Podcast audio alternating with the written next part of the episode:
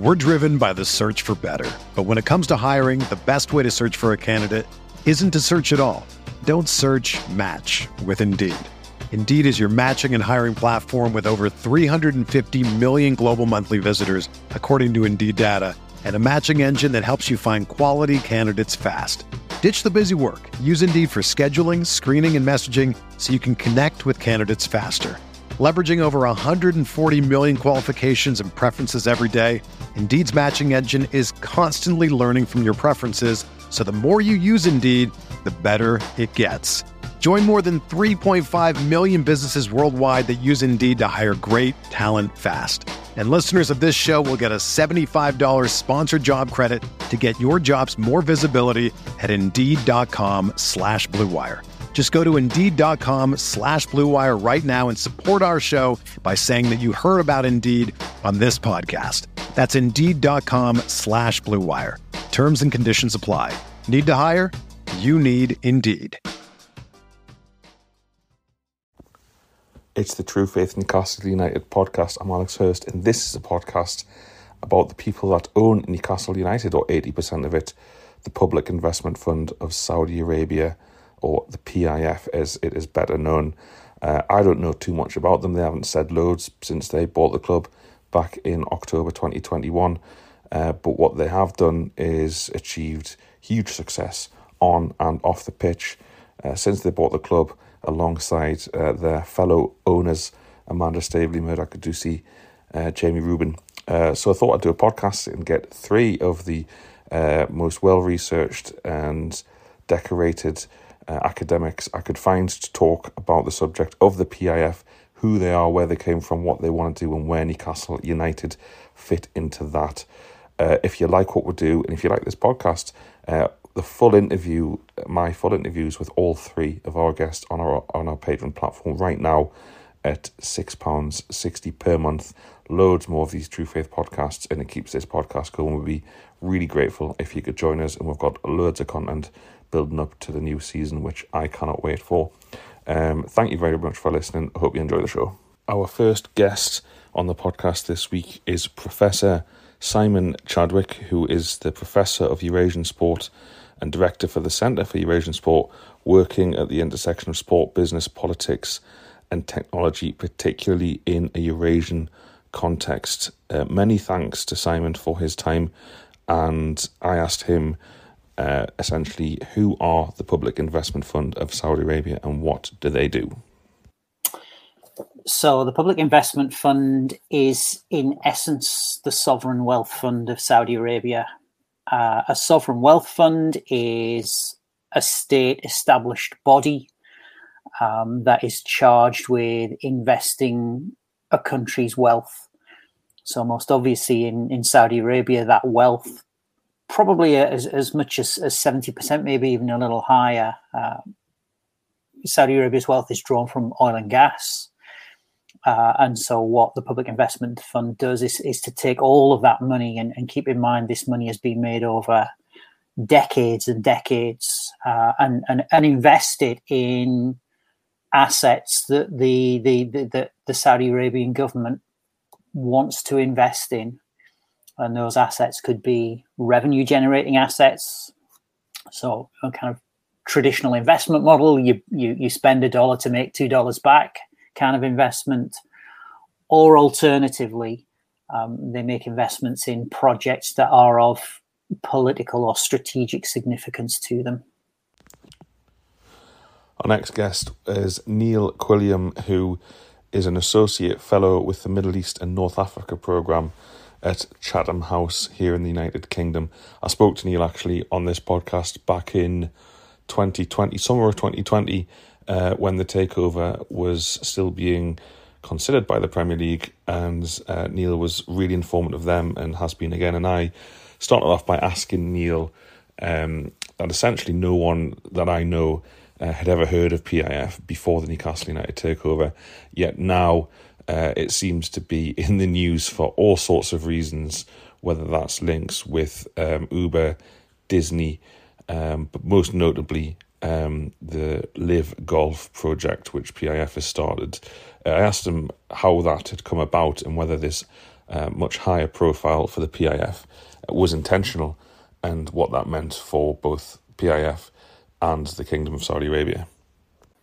No, I mean, I think I, I, I mean, I think I think PIF sort of serves many purposes, but definitely, I think, I mean, it, it's a central plank of that is is giving the kingdom, you know, a, a much much higher profile uh, and a much more say positive profile. It's also tasked, along with the Ministry of Investment, but you know, bringing yeah, uh, foreign direct investment into the country.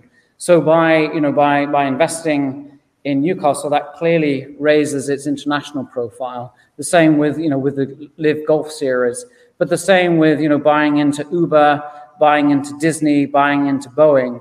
You've suddenly got this this you know massive brand recognition, which which you would never have had before. The other Gulf states, you know, traditionally, I mean, the Qataris and the Emiratis, and way back the Kuwaitis, you know, were much more prominent in this space. And I think the Saudis were quite late, you know, coming to the table. But they've done so with a, you know, with a, with a with a big bang, you know. And the ambition is very much for PIF, you know, to be the world's largest sovereign wealth fund, you know, and the goal, as, as has been set out by, you know, by the governor, Yasser Al Rumayyan, is to have you know, two million, sorry, two trillion dollars worth of assets under, you know, under their belt by, by 2030, which is just a staggering, staggering amount of money. And this, this change, you said, had been largely led by Mohammed bin, bin Salman since he came to power. It seems quite radical in terms of a change of direction. It, you know, has he had much opposition to that? How, how is Saudi public feeling being surrounding the PIF and this extravagant expenditure uh, of which you talk? Yeah, I mean, I would say yes. Uh, he's he's been a driving force behind this, um, and as I sort of alluded to before, I think in wanting to you know help this tran- transformation in the kingdom, um, basically the the sort of the older, larger conglomerate businesses just weren't really fit for purpose. They had sort of emerged and grown up in an era, you know, where the states, the states sort of enormously wealthy because of the oil revenues, but would hand out contracts, you know, with limited competition. So there was a there, there was a certain, you know, relationship between state and very large companies, um, and and a lot of it would be sewn up. Whereas I think he's he's seen PIF as being a bit of a disruptor in that, being startup sounds strange when you've got such a huge budget, but you know, like a startup coming into this space and just trying to sort of set fires absolutely everywhere.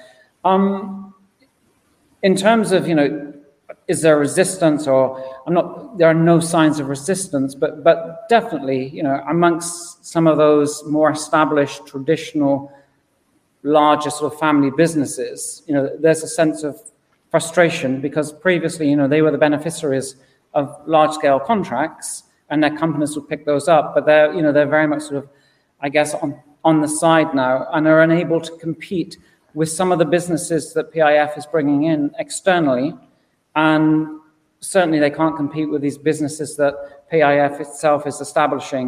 So it's I would say it, you know, it's not it's not normal really for a sovereign wealth fund to be a disruptor. But in, in this sense, it's, you know, it's, it's playing that role. It's, it's establishment, but at the same time, it's, it's somehow, a, you know, has a disruptive role. Our third guest is Dr. Kristian Coates Ulrichsen, PhD, and he is a Baker Institute Fellow for the Middle East, working across the disciplines of political science, international relations, and international political economy. Uh, I kicked off things with Dr. Ulrichsen, uh, asking him about when it was particularly in what happened to the PIF around 2015 that brought about this transformation um, in its fortunes and its role that would ultimately lead to the investment in Newcastle United. But up until 2015, it was a pretty low profile. Was focused on domestic investment. It didn't really have any international profile. And it, today it's described as the sovereign wealth fund of Saudi Arabia. But up until 2015, it was often said that Saudi Arabia didn't have a sovereign wealth fund. There was nothing like the equivalent, for example, of the Kuwait Investment Authority, the Qatar Investment Authority, the Abu Dhabi Investment Authority, run by other Gulf countries. These were huge organizations that really were investing massively overseas, whereas a public investment fund was a much smaller scale, domestic focused investment. So they would invest in local companies in Saudi Arabia. What happened in 2015 is that Mohammed bin Salman seems to have decided that the PIF would be the vehicle that he would use to put his transformation plans into action. So in March 2015, the authority for the PIF was transferred from the Ministry of Finance to the Royal Court, which uh, Mohammed bin Salman, as Deputy Crown Prince at the time, was part of. He's now Crown Prince. I think he was also the Royal Court Minister at the time. So he transferred authority of PIF to his oversight. And what you saw very quickly was he put um, Yasser al Rumayyan in charge as governor. Um, al Rumayyan had been one of uh, Mohammed bin Salman's closest and earliest advisors, and he likes to trust a very he has a, a very small circle of trusted advisors, especially those who've been with him from the beginning. So he put his probably his most trusted advisor in charge in 2015. He became chairman of the board, and very quickly the PIF suddenly began to develop an international profile for the first time, starting to invest in major international companies such as Uber, for example, but also being the vehicle whenever Mohammed Salman would announce a major project, and the Saudis call them these giga projects, like Neom, this new city in northwestern Saudi Arabia.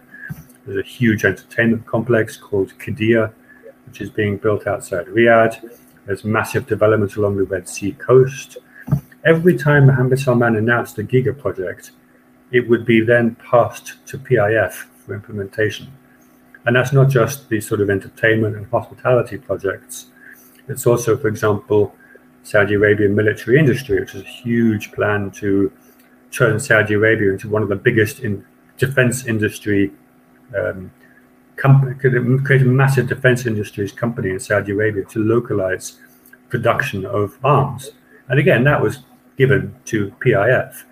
So every time he's made an announcement, he's turned to PIF to implement it. And so I would argue that in the Saudi Arabia of today, PIF is actually the most important part of the contemporary Saudi state because it's not the ministry, it's the government ministries that MBS Mohammed bin Salman turns to. He doesn't go to the Ministry of Finance and say, do this. He goes to PIF. And so PIF is now so closely focused with all of Mohammed bin Salman's projects, including Vision 2030, and they have their own Vision 2030 realization program within PIF, that the two are effectively inseparable. We're driven by the search for better. But when it comes to hiring, the best way to search for a candidate isn't to search at all. Don't search match with Indeed. Indeed is your matching and hiring platform with over 350 million global monthly visitors, according to Indeed data and a matching engine that helps you find quality candidates fast. Ditch the busy work. Use Indeed for scheduling, screening, and messaging so you can connect with candidates faster. Leveraging over 140 million qualifications and preferences every day, Indeed's matching engine is constantly learning from your preferences, so the more you use Indeed, the better it gets. Join more than 3.5 million businesses worldwide that use Indeed to hire great talent fast. And listeners of this show will get a $75 sponsored job credit to get your jobs more visibility at Indeed.com slash BlueWire. Just go to Indeed.com slash BlueWire right now and support our show by saying that you heard about Indeed on this podcast. That's Indeed.com slash BlueWire. Terms and conditions apply. Need to hire? You need Indeed. Hey, it's Ryan Reynolds, and I'm here with Keith, co star of my upcoming film, If, only in theaters, May 17th. Do you want to tell people the big news? All right, I'll do it. Sign up now and you'll get unlimited for $15 a month in six months of Paramount Plus Essential Plan on us. Mintmobile.com slash switch. Upfront payment of $45 equivalent to $15 per month. Unlimited over 40 gigabytes per month. Face lower speeds. Videos at 480p. Active Mint customers by 531.24 get six months of Paramount Plus Essential Plan. Auto renews after six months. Offer ends May 31st, 2024. Separate Paramount Plus registration required. Terms and conditions apply if rated PG. Dr. Ulrichsen there mentioned the Newcastle United chairman and uh, sometimes match go at St James's Park, Yasir Al Rumayyan. Uh, I asked uh, Neil Quilliam about Yasir Al Rumayyan, and how he came to prominence in both the PIF and where he sits in the kind of inner circle of the Saudi royal family? I mean, he was an investment banker.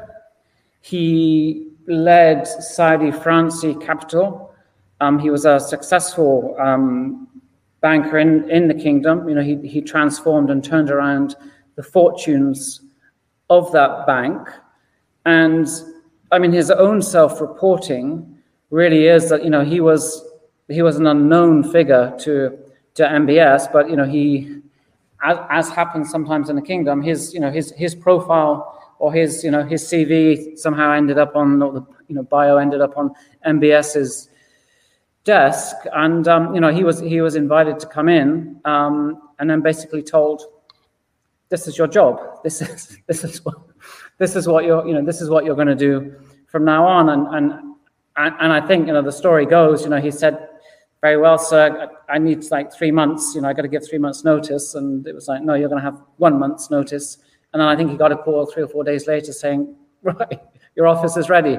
Um, so so in, in, in a way, you know, he's, he's gone from being to the world at large an, an un, unknown figure. People like myself who've been watching, you know, Saudi for a, for a long time, you know, we tend, we tend to know who's who and who's, who's on the circuit. And, and he came almost from, you know, from nowhere to, to absolute real prominence.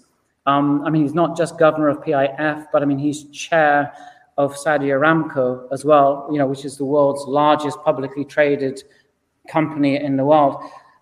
And he sits on the boards of many other, you know, companies, PIF and non-PIF related companies. So he's he's almost come from nowhere, it seems, to being, you know, an absolute key player within the system. So hopefully we know a little bit about the Public Investment Fund now so I asked Professor Simon Chadwick about sport and football in particular and what role uh, that has played and is to play in the PIF's future.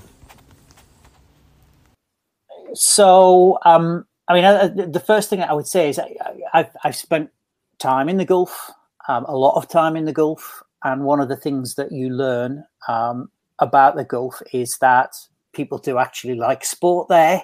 It's it's it's not a desert, uh, you know, when it comes to sport, um, and so it's it's it's somewhat disingenuous of, of people outside the region to be saying, well, you know, there's, there's, no culture of sport, no one's interested in sport, and it's not important. And um, you know, clearly, if we're talking about talking about comparing Newcastle with Dubai or Newcastle with downtown Doha, you know, we know which is the more passionate city about sport. Um, but if you look at somewhere like Riyadh, historically, uh, the Riyadh Derby um, has always been incredibly well attended. And even now, you're, you're talking about those top level games in Saudi Arabia drawing 50,000, 60,000 people on a, on a, on a, on a, on a weekend basis. And we're not, we're not talking one offs, they do this very often on a, on a, on a regular basis. So I think the first thing to say is, is, is that there is a culture of sport in Saudi Arabia, um, particularly football People are very, very passionate about football. Certainly, the Saudi Arabians I've been with, you know, their their rival rivalries are just as bitter and and and um, just as brutal, but also just as humorous as you would find anywhere else in the world. But I don't think necessarily these countries, Saudi Arabia, Qatar, United Arab Emirates, Kuwait, Oman, Bahrain, historically they haven't had state level sport policies or strategies. So, in other words, they've not really thought about how to manage sport as countries. And, and so, what we've seen over the last, certainly over the last five or five or 10 years, possibly over the last 15 years, is a more strategic approach to, to sport. And by, by strategic approach to sport, I mean, is, is the government thinking very carefully about the role that sport plays in, in economics, in politics, but also in society as well and and certainly in Saudi Arabia, Saudi Arabia's case, this has culminated in um, this more strategic approach being adopted. We began to see that about 2015, 2016. One of the the episodes at that point that really caught my attention was um, essentially a plan to uh, privatize all its football clubs So uh, that's privatizing inverted commas because Saudi Arabia's football clubs historically have always been bailed out by state institutions. So if they get into financial trouble, which very often they do, you know, many of Saudi Arabian football clubs, even now as we speak, have financial trouble. Uh, they have financial problems, and historically, what the government has done is is just to bail them out. Um, now, you know, great for them. However, this doesn't motivate clubs to get better. It, doesn't motivate clubs to think about, well, you know, how do we how do we control costs? How do we generate revenues? So, what the Saudi Arabian government began to think about, well, is okay if we cut cut the cord between the state and the clubs, so that they have to become independent. They'll then become more entrepreneurial and innovative. They'll become more efficient. They'll think about how they control their costs, how they generate revenues, and so forth. Now that is still ongoing. So the, the, the, the cord between the state and the clubs hasn't been cut yet. It's still ongoing. However, for instance, I talked there about enterprise, trying to promote enterprise. So one of the big agendas in Saudi Arabia right now is is to pr- promote an enterprising culture. Um, because what I said about you know, when the state is there and the state is constantly backing you, you, don't need to work hard. You do you don't need to be efficient. You don't need to think about making money because the state will always bail you out. Now that that actually cuts across the whole of Saudi Arabian society.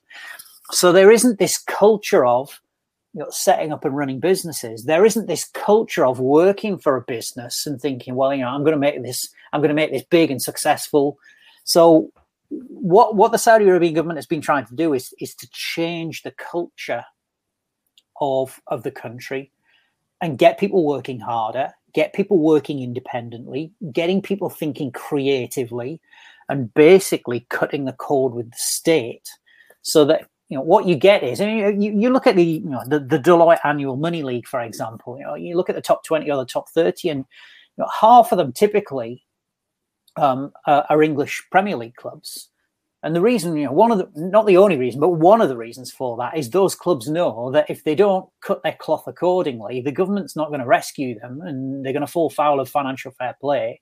So they're in the business of taking care of their revenues, but also trying to control costs. And this kind of commercial discipline or market discipline is one of the things that the Saudi Arabian government has been trying to achieve. And, and if we go back to 2018, you, you, you may recall that there was a rumor that uh, that the Saudi Arabian government actually wanted to buy Manchester United, and and that story was true.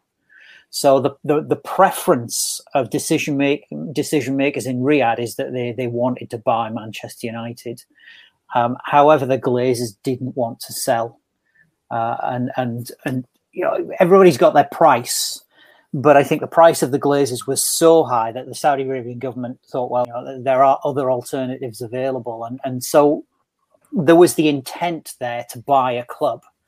But uh, essentially everything went dormant. But of course, towards the, the end of 2019, and the early part of 2020, and I was actually sat on a plane in January 2020 about to go to the Gulf when somebody uh, when somebody wrote to me um, and said, you know, do, you, do you know that, that Saudi Arabian, Saudi Arabian Public Investment Fund is trying to buy Newcastle United? And my, my reaction to that, and I, I stayed with this for a while. I, my position didn't change for about two or three months afterwards. Is I just couldn't believe it. I just couldn't believe it because if you look at everything that that Saudi Arabia has been doing over the last three or four years, it is all very, very strategic. It's they they they have a plan a, a, a country plan which is going to take them to 2030 to the achievement of their national vision or the intended achievement of their national vision. And, and so, up until that point, it appeared to me as though Saudi Arabia didn't engage in short term speculative investments. But I'm sure your listeners will recall, you know, kind of May 2020, uh, the Public Investment Fund invested a lot of money, for example, in Disney uh, and since then, it has offloaded that holding. It sold what it bought in in in um, early 2020, and, and I think that that led me to reconsider, especially as the stories about PIF and and, and Newcastle began to, to, to kind of surge again in the middle of uh, in the middle of 2020. I asked Dr. Ulrichsen about that great question, which plagued many of our lives uh, between May 20 and, or July 20 and uh, October 21, and that was separation between the state and the public investment fund. It's something which is still put to Newcastle fans in the minute from uh, journalists who are less than enthusiastic about Newcastle's ownership, and it may be an issue for the club in the future. I don't know. I hope not. But from what we've heard, from what we've seen reported about uh, certain things uh, said by PIF to get the deal done, uh, separation could come back to be an issue. But I asked Dr. Ulrichsen uh, what his thoughts on the matter were. Well, I mean, it's not an independent company. It's a sovereign. I mean, it describes itself on its own website now as a sovereign wealth fund of Saudi Arabia. And the clue there is the word sovereign. It's part of the state. It's a state-owned entity. It gets its resources from the state and it invests in the name of the state. And of its, uh, I think there were eight board members, six of them are government ministers. The other two are royal court advisors, including Al Rumayyan. And the chairman of the board is the crown prince, who is effectively the ruler in waiting, the, the head of state in all but name. And so it is a state entity. And I think any attempt to try and prove separation was going to be extremely challenging unless you could prove it a, as a legal entity that it was separate. I mean, that was probably the route, and I, that might have been a route that Newcastle could have gone down had had that gone to an arbitration, which of course it never did, never never reached that stage. I think what happened. I mean, I think the reason why they were being asked to prove separation was because the Saudi government had been implicated in the theft of Premier League broadcasting rights by a an entity called beoutQ. Now, beoutQ seems to have been set up in Saudi Arabia in about 2017, and it was part of this whole campaign that the Saudis and the UAE had against Qatar. That they announced in 2017 they were cutting diplomatic ties with Qatar. They were accusing the Qataris of all sorts of things, uh, most of which were probably not true, but they they had a big falling out with Qatar from 2017 until it was resolved in January 2021. And as part of this campaign, the Saudis, well, people in Saudi Arabia, set up a company called beoutQ. They called it beoutQ as in Be Out Qatar. It was a play on words because the company in Qatar, which is owned by the Qatari government, called beIN Sports, owned the, well, they acquired the broadcasting rights for the Premier League in the Middle East. And so here you had a situation from 2017 onwards where the Premier League's broadcasting rights in the biggest market in the Middle East, in Saudi Arabia, were being pirated. And in 2020, there was a World Trade Organization ruling which basically said they were they were operating within Saudi Arabia. There were entities and individuals within Saudi Arabia who were behind it, and the Saudi state uh, either didn't do anything or were unable to prevent it.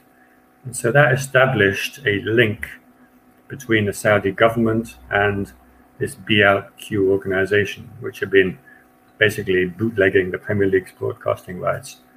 And so for that same Saudi state then to control a Premier League football team was, I think, where the issue lay. Could they, would they have passed the owner and directors test if they were proven to have been implicated in the theft of, of broadcasting rights. And so I think that's where the issue was. It kind of got stuck for all that time in 2020 and 2021. What changed in October 2021? The announcement that beIN had its access restored in Saudi Arabia was followed 24 hours later by the, the announcement that the, the, uh, the takeover had been approved. I mean, in my view, that was the stumbling block, and the fact that the approval came 24 hours after the Saudis finally restored beIN's access to Saudi Arabia is is effectively. I mean, I don't think it's a coincidence, and of course, it unblocks the entire process. And the Premier League announced that it had received legally binding assurances, which they haven't really said what they are. But I just, I just think that the, the issue all along was the the fact that the Premier League's uh, broadcasting rights were being infringed, and the Saudi state was uh, implicated, if not completely directly involved. And so I think that's what happened there. And uh, what I think happened in 2017, the Saudi, uh, there were elements in Saudi Arabia, possibly including people around the Crown Prince, who were looking at ways to kind of poke the Qataris to, and someone thought, okay, we'll do this. We'll set up a fake television station. We'll call it beoutQ. We'll we'll nick all their rights. But they weren't really thinking, okay, but what happens in three years if we want to buy a football team in the Premier League? I mean, there wasn't that sort of joined up thinking. You know, it seemed like a good idea in 2017 to just sort of get one up on Qatar. But then, of course, it had consequences. And it had consequences in 2020 when the Saudi state, or at least elements of the Saudi state in the PIF, thought that they quite liked to buy a Premier League football team. So the fact that it was resolved, and then within 24 hours the takeover took place, you know, in my view, they were linked all along. I then asked uh, Neil Quilliam about how things have been in Saudi Arabia um, for both the public and the PIF since the acquisition of the club in October 2021 very well known, it's widely known that, uh, that PIF has invested in Newcastle. And I think the last time we spoke, I said, you know, if that happens, then you're going to suddenly have a, you know, nearly a whole country's worth of, of, of supporters. Um, and that, I mean, that speaks volumes also to, you know, to the Premier League uh, just you know first when i mean i've been going in and out of the region for a very long time and i used to go to the palestinian territories when i was a much younger man and those were the days when liverpool you know were were were i suppose they, they are now but you know they're really flying high. And people that young children would just come up to me. The only words they could speak would be liverpool or man united. You know this this is this is this is the premier league. This is the kind of language and the currency. So i think i think the purchase has been massively popular um, and, it, and, it, and it's widely well known. Um, if you speak to sort of Saudis sort of within within the say the political or within the business establishment, they would say to you, you know, this is you know this we have our own reasons for making this purchase, and if if Newcastle doesn't you know go and win the Champions League, you know we're not going to lose any any sleep over that. Um, that wasn't that wasn't the simple reason for you know, doing doing so. But but I'm sure that they will want success. I mean, they've seen their neighbors, you know, investing in in in other clubs that have done, you know, very well. Um, so I so I think sort of whether you see that as healthy competition or whatever it might be, I think I think there'll be a real drive um, to want Newcastle to do you know extremely well. But that but that isn't going to be like we want we want them to win the Premier League this this coming season. I think you know there's recognition that it's going to need a long term investment and a build up towards that. Um, but I was so I would have said, you know, I mean, these guys set visions out to 2030. They've set visions out to 2050. Um, I haven't heard any sort of vision time on this, but but I imagine somewhere in their mind they're thinking, you know, this is this is a goal to which you know we're working from, and I think you know, the idea that you know Newcastle being you know being what it is as a football club and having its long history, that's something that you know they would very much cherish in going forward. So so if you're you know if you're if you're sort of bouncing around, uh, great to bounce around the middle at the moment, but if you're bouncing around the middle in you know six or seven years time, um, I suspect they want to put some you know some heat under somebody's feet to to lift that up into the top six. Very exciting answer from from Neil there. Um, now we've discussed or you've heard about the impact of the purchase of Newcastle United in Saudi Arabia and potential plans for the future. I asked Professor Chadwick to talk about another accusation, often put unfairly in my view, but um, that Newcastle United fans are engaged in sports washing, um, or that the sole purpose of the purchase of the football club is sports washing or massaging of a country's PR.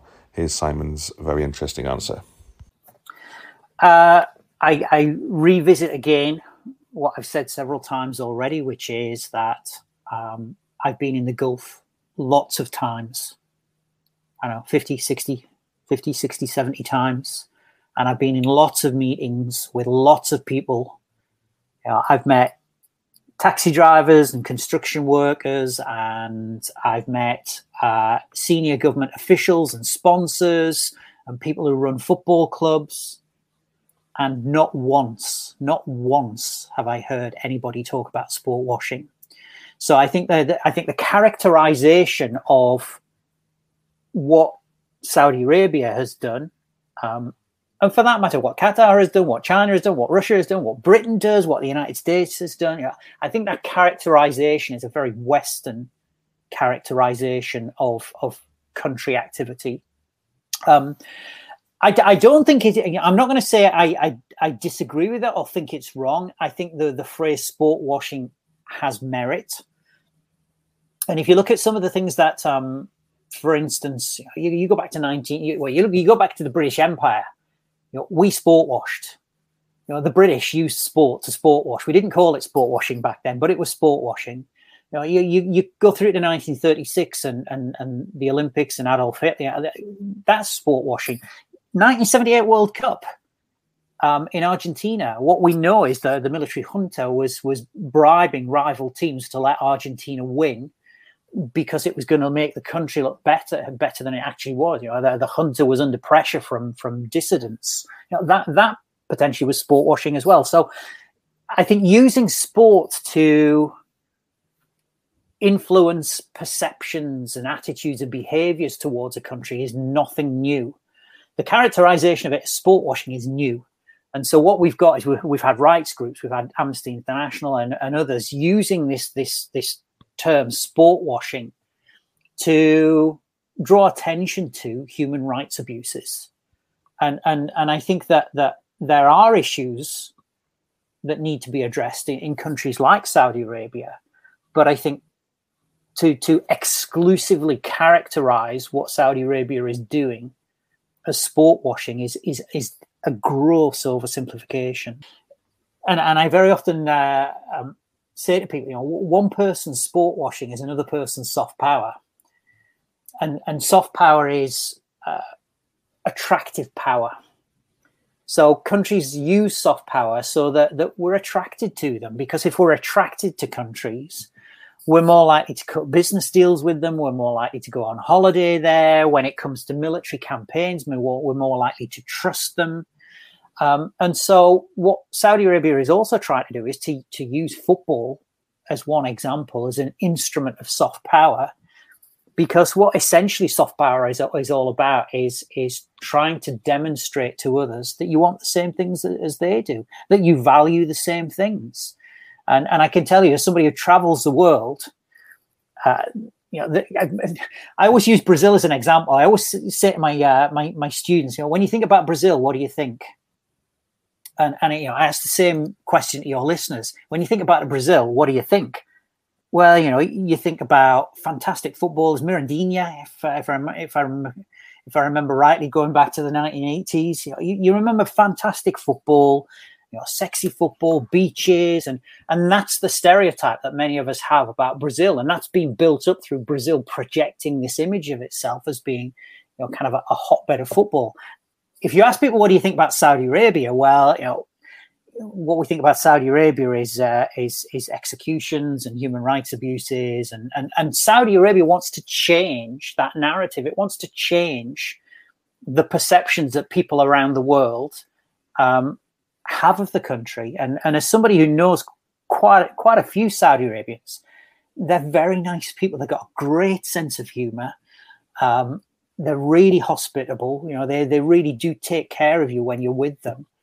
And yet we don't see that. What we see is, I mean, we see all the negative stuff. And so I think this investment in football is part of this soft power projection because the Saudi Arabian government wants us to, to have positive associations, not negative associations. So some people might call it soft power, but I guess some people might alternatively refer to it as sport washing. Fascinating answer there from uh, Professor Simon Chadwick there on the issue of alleged sports washing. Uh, totally different way of thinking about it, and I'm so pleased uh, that he came on the show to articulate it.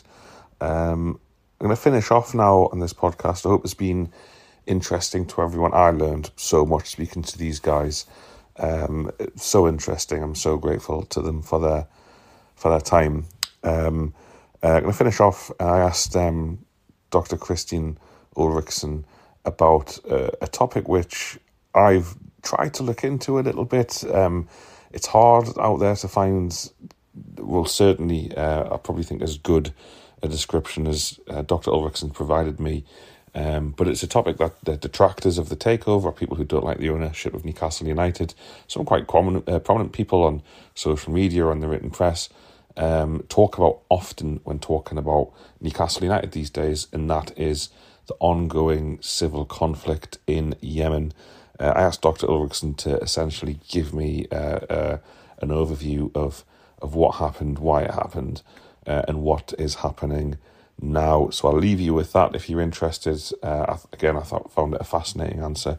Grateful to all three of our guests um, for for that time, giving up their time to speak to you, the listeners of the True Faith podcast. Hope the podcast's been informative. This is the off season. We're trying to do things differently at True Faith and provide you with some some different content. I hope you've enjoyed the show. Like I said at the start, all three of our guests, full interviews with me on our Patreon platform um, for six pounds sixty a month.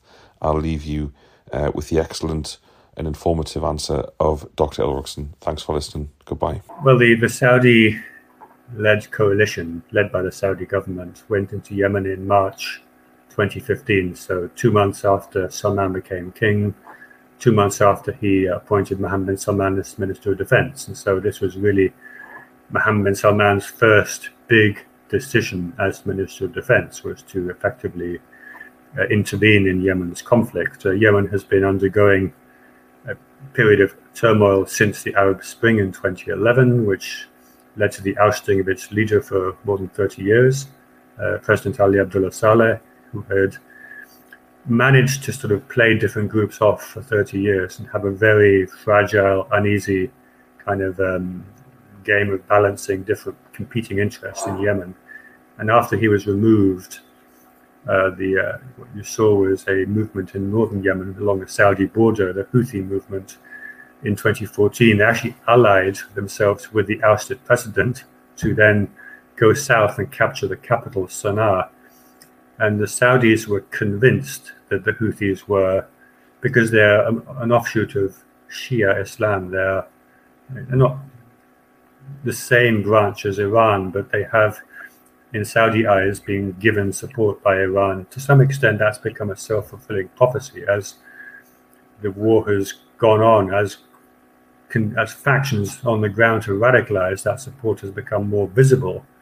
But in 2014, when the Houthis captured the capital, the Saudis felt like they were being surrounded by Iran, by Iran's uh, regional supporters. Um, they saw, for example, in Damascus, uh, you know, the Assad regime having been given uh, Iranian support. They saw in Iraq after 2003, Iran becoming a major player in Iraqi politics. The Saudis were convinced, even though there was no direct evidence, that in Bahrain, the Iranians played a role in the 2011 protests. And so, from a Saudi point of view, they saw themselves as surrounded by Iranian influence, which in their view is Shia influence, and the Saudis are the leaders of Sunni Islam. And they saw themselves surrounded by groups which were hostile, were radical, and were, um, in their view, answering to Tehran, to Iran. So the Saudis felt that they were going to do something about it. This was also the same time that the US and other uh, Western powers, plus Russia and China, were negotiating with Iran for the Iran nuclear deal, which was uh, passed in 2015. And this was the Saudis' way of effectively telling the US and others fine, if you want to deal with Iran on a nuclear issue, you can. But for us, the threat from Iran is their regional destabilization. So if you're not going to take action, we will. And so they went into Yemen at the head of a coalition with the UAE and I think about eight or nine other Arab states. And so that's how they see it. They see it as they're trying to restore political order, they're trying to push back Iranian influence. The challenge, I think, for the Saudis is that they called the operation Operation Decisive Storm. It uh, hasn't been decisive, it's been now more than seven years. They still haven't achieved any of their political or military objectives in the sense that the Houthis remain in control not only of the capital but of large areas of central and northern Yemen. Iran's support has increased to the Houthis. the conflict has generated multiple sub conflicts, and the Saudis can't figure out a way of extricating themselves in a way that doesn't make it look like they've lost. So I think that's where they are. And they has created a lot of reputational damage to the Saudis on the international stage just because bombing from the air with airstrikes um, creates impressions that the Saudis don't necessarily care enough about targeting, about who they target, what they hit. You know, there have been instances of schools being bombed, of, uh, of mosques being bombed. Uh, there's been a lot of civilian casualties on the ground.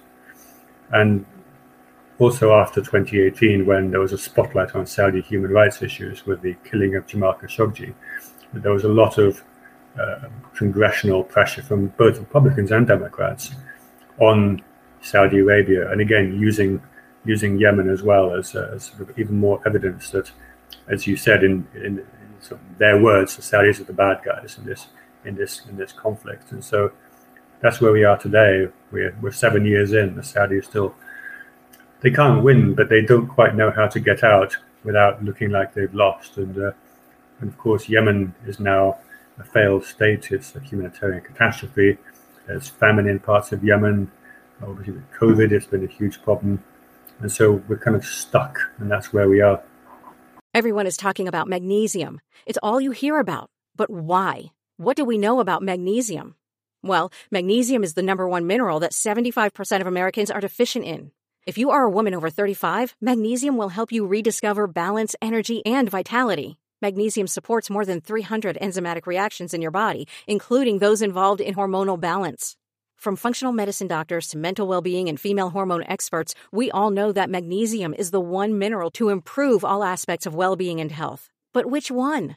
Magnesium Breakthrough from Bioptimizers, the trusted choice recommended by leading experts with seven best absorbed forms of magnesium to ensure your body receives the support it needs for overall well-being. Go to bioptimizers.com slash balance today and use code BALANCE10 for 10% off. Support your journey to wellness at B-I-O-P-T-I-M-I-Z-E-R-S dot com forward slash balance. Magnesium Breakthrough from Bioptimizers, your foundation to optimal health and vitality.